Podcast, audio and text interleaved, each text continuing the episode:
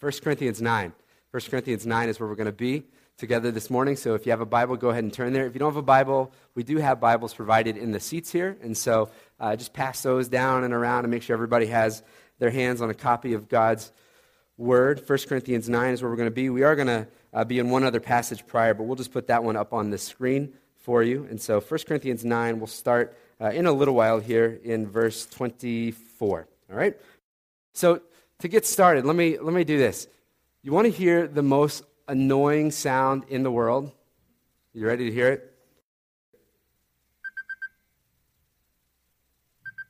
You know that sound? Maybe you have a variation of that sound in your own life. It's the alarm clock. Nobody, nobody likes the sound of the alarm clock unless you're absolutely crazy. But let me tell you something. The sound is the sound of discipline. It's the sound of discipline. Whether you're waking early to uh, go to the gym, or you're waking early to take your pet outside to do some business, or you're waking early to cram for the morning exam, or you're waking early to catch a train or a bus for work, or you're waking early to go for a run. That's the sound of discipline. And many of us at the, the start of the new year have made some, some fresh commitments that we might be more disciplined in our lives. And this is a really great season to do that. But let me throw one passage into the mix for you. And it's 1 Corinthians chapter 4, uh, 7 and 8. And we'll put it on the screen for you. Here's what Paul says to young Timothy. He says this He says, Have nothing to do with irreverent, silly myths. Rather, catch this, train yourself for godliness. For while bodily training is of some value, godliness is of value in every way, as it holds promise for the present life and also for the life to come. And so, like many of us, I too have made commitments for in 2014. I'm going to spend some more time at the gym. 2014, I'm going to do a little more running, put a little more miles on my sneaker. But here, Paul reminds us that bodily training is of some value, but training in godliness is valuable here and into eternity. And so today we, we begin this study on spiritual discipline. And, and spiritual discipline is where we're going to be for the next few weeks together. And, and my first task, I think, in, in beginning to share on spiritual discipline to all of us is to help you to see the need for spiritual discipline because it can feel less urgent than other disciplines in our lives. So, for example, academic discipline. Well, that's clearly urgent because you have a syllabus and you have exam dates that, that are there and you have to be prepared. Career discipline is clearly urgent. You have project deadlines or you have to be at work by 8 o'clock in the morning and you've got to be disciplined to get up and get out the door and be there or you lose your job and you can't eat and you can't live. Physical discipline is, is clearly urgent because maybe you're rapidly putting on the pounds or you have high cholesterol and it's, it's clear that you've got to change your eating habits and you've got to be physically disciplined. These are, are clearly time sensitive. But spiritual discipline can, can easily kind of get forgotten in the hustle. And, and why is that? Because it's spiritual. It's spiritual. It, it, it, seems like you quite, you know, you really can't quite touch it like you can your love handles. You know what I mean? It's, it's spiritual. But I'm, I'm warning you that your spiritual condition is as real as your cholesterol. And we need to really grip, grip that today and see that it's, it's very, very real. Notice what Paul says here. He says, while bodily training is of some value, godliness is of more value. Is that what he says? No, he doesn't say more value. I, I think that's kind of how we see it, don't we? I think we kind of oftentimes see it like Christians are simply saying spirituality is, is more valuable, which leads people to say things like, well, you know, beauty is in the eye of the beholder, or, or worth is really up to the appraiser. Therefore, spiritual growth might be valuable to you, but to me, uh, physical growth is, is worth more, or intellectual growth is worth more. But Paul is not simply saying that it's worth more quantitatively. He's saying the difference is, is that spiritual growth and, and spiritual discipline and godliness is valuable in every way in, in every way. In other words, spiritual training can reach into every single corner of your life. When you pay careful attention to your soul, it touches not only your soul, your spirit, the body, but it also touches the, the, the physical body, not just the spiritual body. It touches the temporal, and it also touches the eternal, into the, the next life. And so, spiritual training, godliness is valuable in every way. You can't name one area of your life that your spiritual health doesn't overlap into. And some of you can say, Yeah, I've seen that. It's proven true in my life. It's certainly proven true in my life. When I'm spiritually healthy, my marriage is stronger. When I'm spiritually healthy, my, my parenting is drastically stronger as I parent under the example of the Lord. When I'm spiritually healthy, my, my physical health is even stronger because my stomach is not my God and I'm seeking pleasure in the Lord and not in uh, food and, and drink. When I'm spiritually healthy, my relationships are stronger because I can have relationships under the example of Jesus and exercise grace the way Jesus exercised grace. When I'm spiritually healthy, I, I can work better. I think better. I have wisdom like Solomon who asked for wisdom when I'm, I'm spiritually healthy. And so Paul is saying that spiritual health is valuable in every way. And spiritual training holds value not just in this life, but all the way into the next life, into eternity. And so you may hit the gym and it might prolong your life. It'll certainly give you more energy, but eventually your body, regardless of how many hours you spend at the gym, eventually your body will break down. But spiritual training has no lifespan, it goes well into eternity. And so each week, what we're going to do is we're going to look at a spiritual discipline. And this week, I just real simply just want to introduce uh, the concept of spiritual discipline to us. And I want to start by really looking at, uh, at Paul and his intensity in his own personal disciplines. And so let's look at 1 Corinthians 9 24 through 27. Let's read it together. He says this He says, Do you not know that in a race all the runners run, but only one receives the prize? So run that you may obtain it. Every athlete exercises self control in all things. They do it to receive a perishable wreath, but we an imperishable. I do not run aimlessly. I do not box as one beating the air, but I discipline my body and keep it under control, lest after preaching to others, I myself should be disqualified. It's a great passage. Maybe some of you have heard that or something of, of the sort, some variation of that in your own life in the, in the past. It's used often by Christians to to encourage us to press on in the fight. In the preceding verses of this chapter, Paul speaks to the various commitments and sacrifices that he himself has made in order to have a highly impactful missionary ministry uh, around uh, the, the region. And many, many people have heard the message of Jesus, had their lives changed. Churches have started because of Paul and his discipline. But in order to, to reach the types of people that Paul reached, he had to take on some challenging disciplines, many of which don't, they don't necessarily apply to us today, but what I want to see is I want to see just his personal discipline so that he might honor Christ and share Christ with other people. Some disciplines that he took on were, as we read in the, the verses preceding this, uh, things like dietary restrictions. And so he didn't want to offend the various cultures, and so he restricted his diet according to the cultures that he was entering into. He, he opted out of taking a wife so that he could be free to travel he opted out of taking a wife so that he wouldn't be exposed, as he's exposed to danger, have wife at home worrying or bringing her with him and, and being uh, fearful. He reminds us that the other disciples, apostles, did take wives, but he opted out of it. He says in the preceding verses that he didn't take pay. He says the scriptures say that he has the right as a minister to receive some kind of income, but he said he didn't because he didn't want money to be uh, something that inhibited the Corinthian church from hearing the message of Jesus. And so Paul does these things. He takes on these disciplines so that he might fulfill the, the, the, ministry that God has called him to, so that he might be and to do all that God wants for him. And here in verses 24, 25, 6, and 7, uh, he makes this strong athletic illustration, as he often does. I like that. He, he gives us these athletic illustrations, and he, he does so to speak to his commitment and his hard work and his intense focus towards who he is to be and who he is uh, to, to minister to. And he gives this illustration not to puff himself up, but he gives us this illustration uh, to encourage the Corinthian people and us today here to step it up and to really press on in our commitments and in our discipline. So let me ask you this. At, at the beginning of all of this, as we say we're going to enter into talking about spiritual disciplines, I wonder what things are already coming and have, have been coming uh, to mind for you. Some things that right out of the gate, you know you need to pay attention to, areas where you know that you need to really step it up. Maybe it's spiritually your diet. What I mean by that is your intake of the scripture, your fellowship with the Lord, and maybe that's something that you just out of the gate know at the start of the year.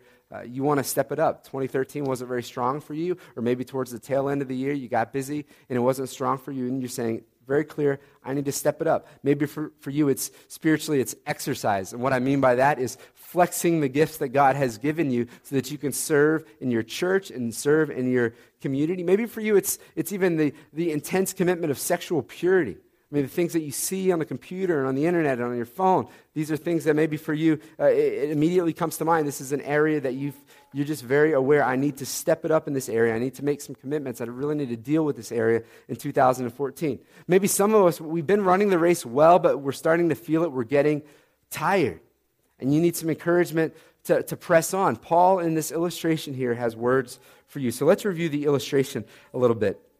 Verse 24, he compares spiritual discipline to a race. Now, Corinth, the people that he's writing are the, the church of Corinth, uh, is a major city in Greece. And it was home to the Isthmian Games. This is a famous athletic competition, second in fame and pop- popularity only to the Olympic Games of its day, the Isthmian Games. And the leading event in these games were the, the foot race. And for these people, it was more than just entertainment. It was, it was patriotic. It was passionate that we might be a part of these games. And they were so excited about it. They lived and breathed the Isthmian Games. And Paul is saying, so should be you, Christians, your, your spiritual fervor. That should be your spiritual fervor. That we're not just going for a nice, you know, spiritual jog, but we are on a race. Like the clock is ticking. We have a real sense of, of urgency here. He says there's only one who can receive the prize. Now, we know that obviously many people are going to enter into heaven, the people who are those who have placed faith in the Lord Jesus. So it's not literally only one person. He's saying, treat it like a race. Like, let's go. The clock is ticking. There's urgency. Let's step it up. Let's do this. And he says this He says, run that you may obtain it. These are familiar, meaningful words for the people there in Corinth, words that were used to motivate young athletes who would enroll in these gymnasiums that were all around these uh, Grecian cities. And they would encourage these athletes to press on, run that you may obtain it. In the, in the races, people would be on the, the sideline saying, Run that you may obtain it. Go for it. Go for it. And so these words were very real for these Christians here in Corinth. And, er, in Corinth. And, and Paul is saying this. He's saying, I want you to run hard. I want you to press on. I want you to know that the, there's an end to this race, and the prize is, is Christ. Press on. It feels like it's never going to end. You've been there on the treadmill and you feel like your, your workout is never, the dots aren't going to go all the way down. It just feels like it's never going to stop. It's coming. There's going to be a day where you have rest. Revelation 14 tells us that, that those who don't follow the Lord have rest on earth, but they have eternal unrest. And it says that we as believers, we work hard, but we have an eternity of rest. And so Paul is saying, press on, press on. Verse 25, he says, every athlete exercises self control in all things. Notice he said, every athlete, every athlete. So he's saying, every single person who enters into these games exercise self control. So he's saying, listen, Christians, it should be that every single Christian is a full on, devoted follower of the Lord. Every Christian is expected to be a full on, devoted follower of the Lord. In these games, in order to enter, every athlete had to take an oath. And history will tell us that they would take this oath that they had been uh, training for the past 10 months. I say, yes, I, I've been training for at least 10 months. They, they took an oath, these athletes, that they would not drink wine. They would restrict their diet, eating unpleasurable foods, not unlike our elite runners uh, today. They were committed to endure the cold and the heat and to be incredibly disciplined. They were committed to run this race. And Paul is saying to us, he's saying, listen, if you're going to run the Christian race, you cannot enter half heartedly. You cannot enter half heartedly. He's declaring, I am serious about Christ. And if you're going to follow Christ, the expectation is that you too must seriously pursue him. That spiritual discipline, discipline in your spiritual life, is not an option, he says.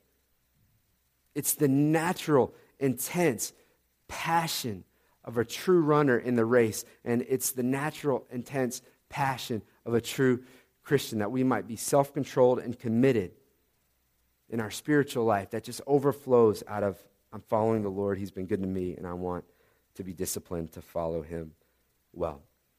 And he says this He says, The Isthmian runners did not run to receive, um, or they, they ran to receive an imperishable wreath, or a perishable wreath, rather. And we do not run for a perishable wreath, but we run for an imperishable wreath. And so the, the, the prize that they had was your typical uh, Grecian wreath that would be placed on the head. But Paul says, listen, I just want to remind you leaves wither, leaves will wither. It's perishable. It's just, a, it's just some status. It's a nice looking wreath that you can hang up somewhere once you get back home. The, the prize of Christ is imperishable. It will not will not wither. Like we saw in 1 Timothy 4 8. For us, it extends into the next life, into all eternity. So every other Christmas, uh, my family goes home to be with uh, my parents, and they live in the house I grew up in. And I always make it a point to go down into the basement, which is uh, the dungeon where I lived in my uh, teenage years, the bachelor pad. And my mom is such that nothing has changed in the basement all these years except for the addition of a treadmill. And so I, will go down and uh, check out my old uh, stomping ground, my bedroom, and the, the trophies are still on the shelf. There's a light fixture in the middle where she's hung all of my medals, and they're being tarnished now, and they're collecting dust. And one day, somebody's going to toss them. It will not be my mom. She's too nostalgic for that. But somebody will touch toss them because they are, they're, they're perishable. And now in Boston, nobody cares. My, my high school achievements, my athletics means nothing to anybody in Boston. Nobody has stopped me on Center Street and said, You're the guy. Late 1990s, state championship, that's you, right? Nobody has ever done that. It, it was some value back then. It, it taught me discipline and, and, and, and teamwork and, and, and built me up as a person. Some value but no value into eternity. The prize of Christ, he's saying, is imperishable. It is valuable in every way as you pursue the Lord here on earth. I wonder what it was for you. For me, it was sports in high school and music. For some of you today, even it's, it's still sports, it's, it's career, it's financial gain, it's a relationship, whatever it is that you're pursuing, and you're saying, This is everything. This is what I'm training myself to pursue. And he's saying, listen, here's what's imperishable it's the spiritual discipline, strength in your, your soul.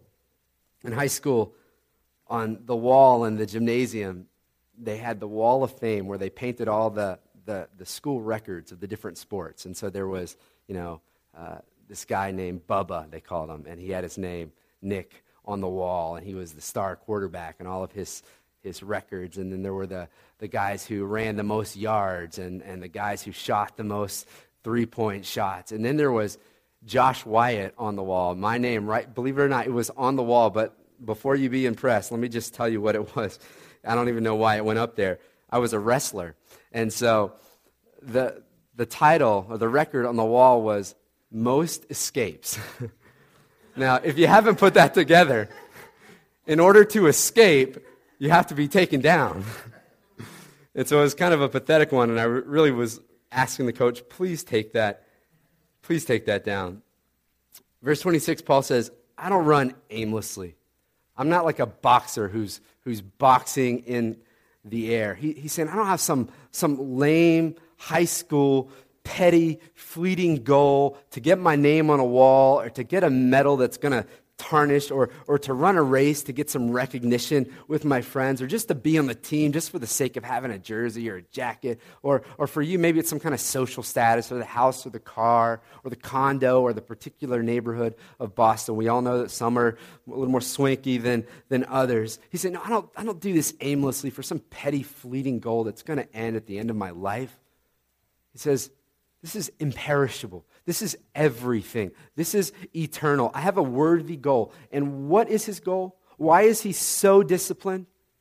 The, the section preceding this one, look at verse 23 if we can. He says this He says, I do it all for the sake of the gospel.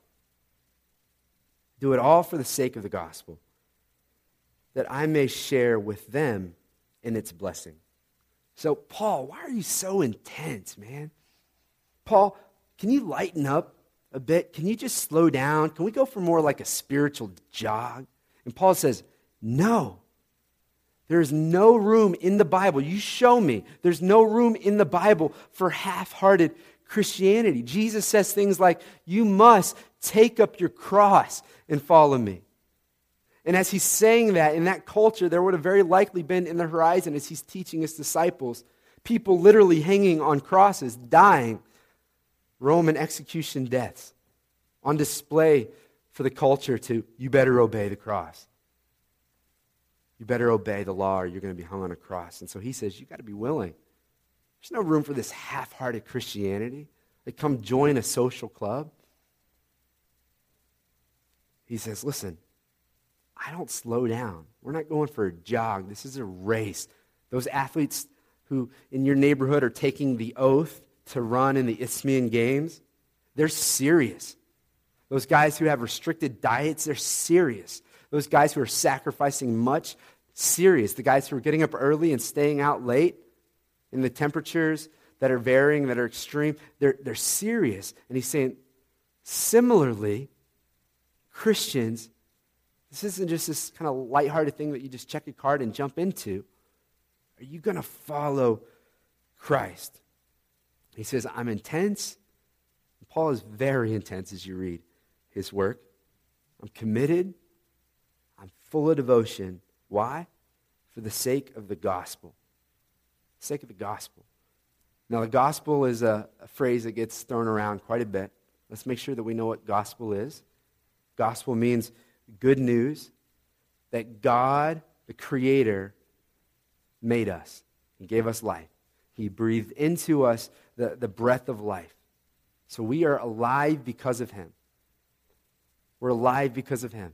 But then, like Adam and Eve, we all have gone astray from Him, the scripture will say, that we've all sinned against Him. We say, I don't need you. And so we cut ourselves off from the, the life giver, the one who breathed into us the breath of life. And that is sin and it continues to infiltrate our lives. Sin is like a cancer. And so physically, we will die because we don't have the breath of life any longer.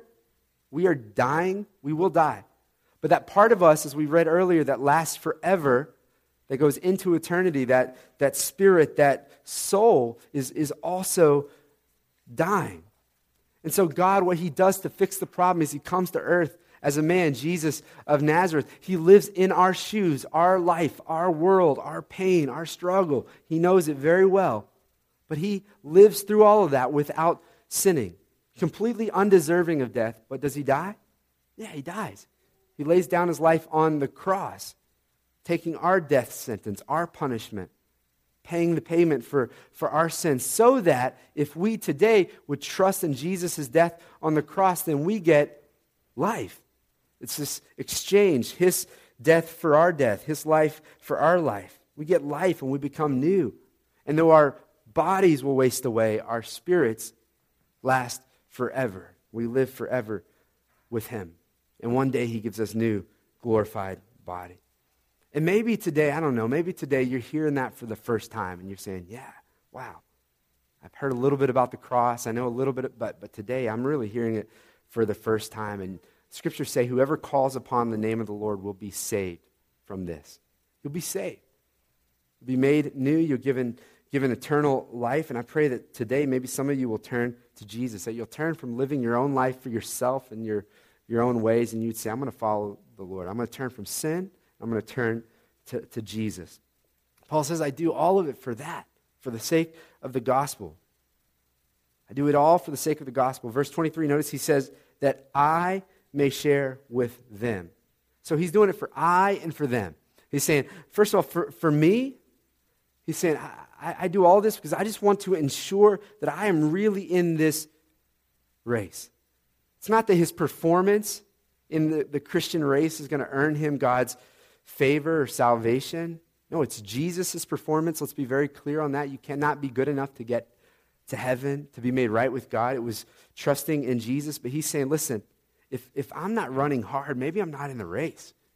It's like maybe I haven't really been changed. Maybe I haven't really been given new life such that I'm so grateful and I want to live for him. So he says, first of all, I do this for the sake of the gospel for, for me because it's changed me and I want to I want to do it for the work that it's done in me, just as out of gratitude. He says, I also do it for, for them.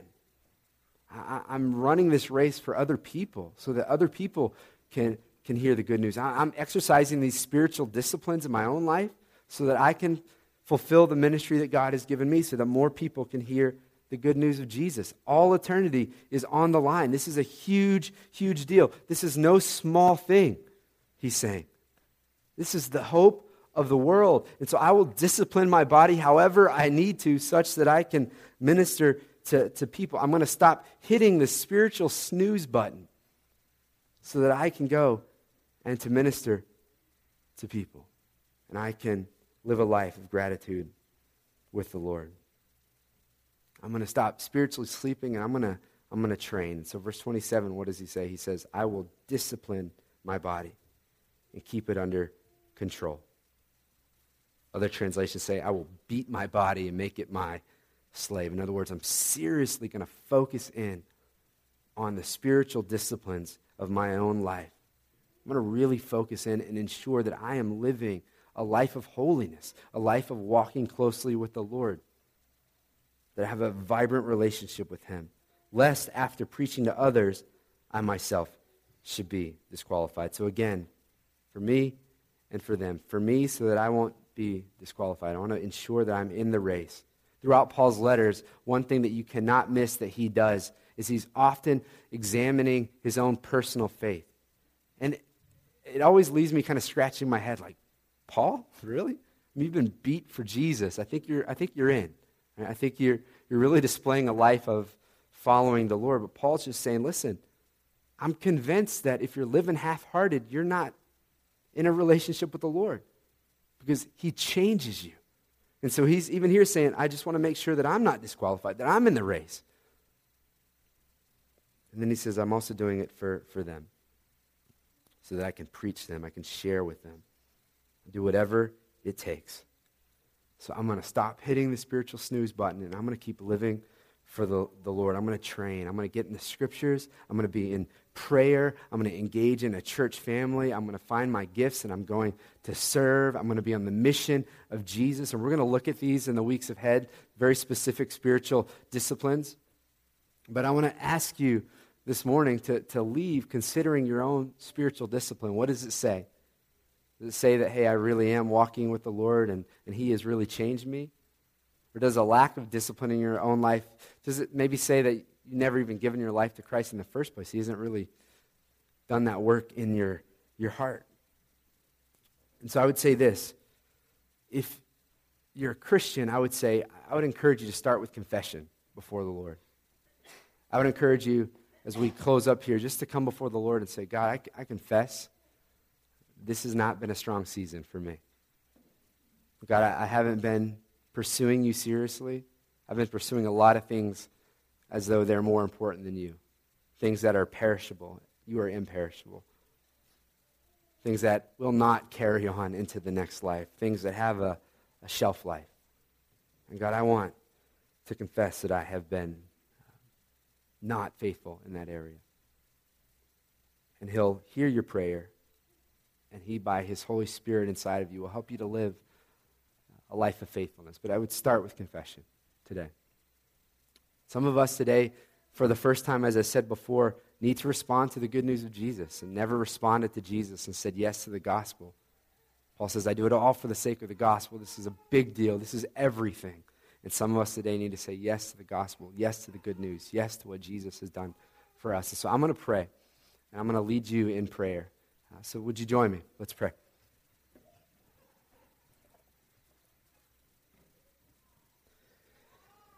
Father, I come before you with my friends in this room.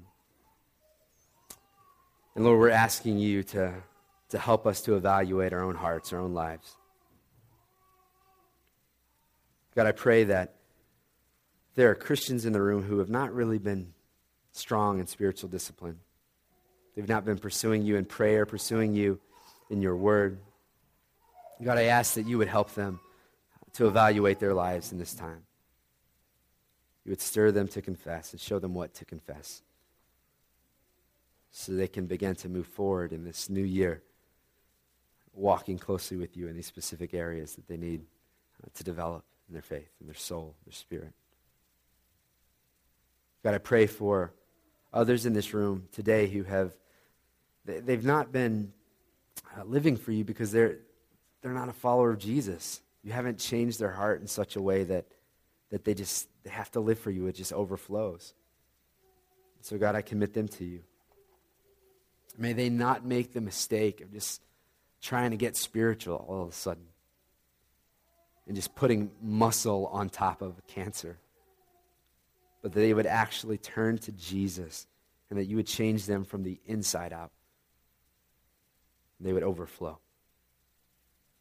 God, I pray for our neighborhoods that are consumed with this, consumed with trying to be good enough, trying to check a list in hopes that it might earn your favor. But instead, may we really turn to Jesus and see that you have earned the favor of God by dying on a cross in our place, that we might trust in that and be changed from the inside out, be made new creatures, given life, become a Christian. And so, Father, we commit these folks in this room today to you. I pray that you would help them to do what they need to do confess or turn to Jesus for the first time. Do your work in their hearts, God. We commit it to you in the name of Jesus, we pray. Amen.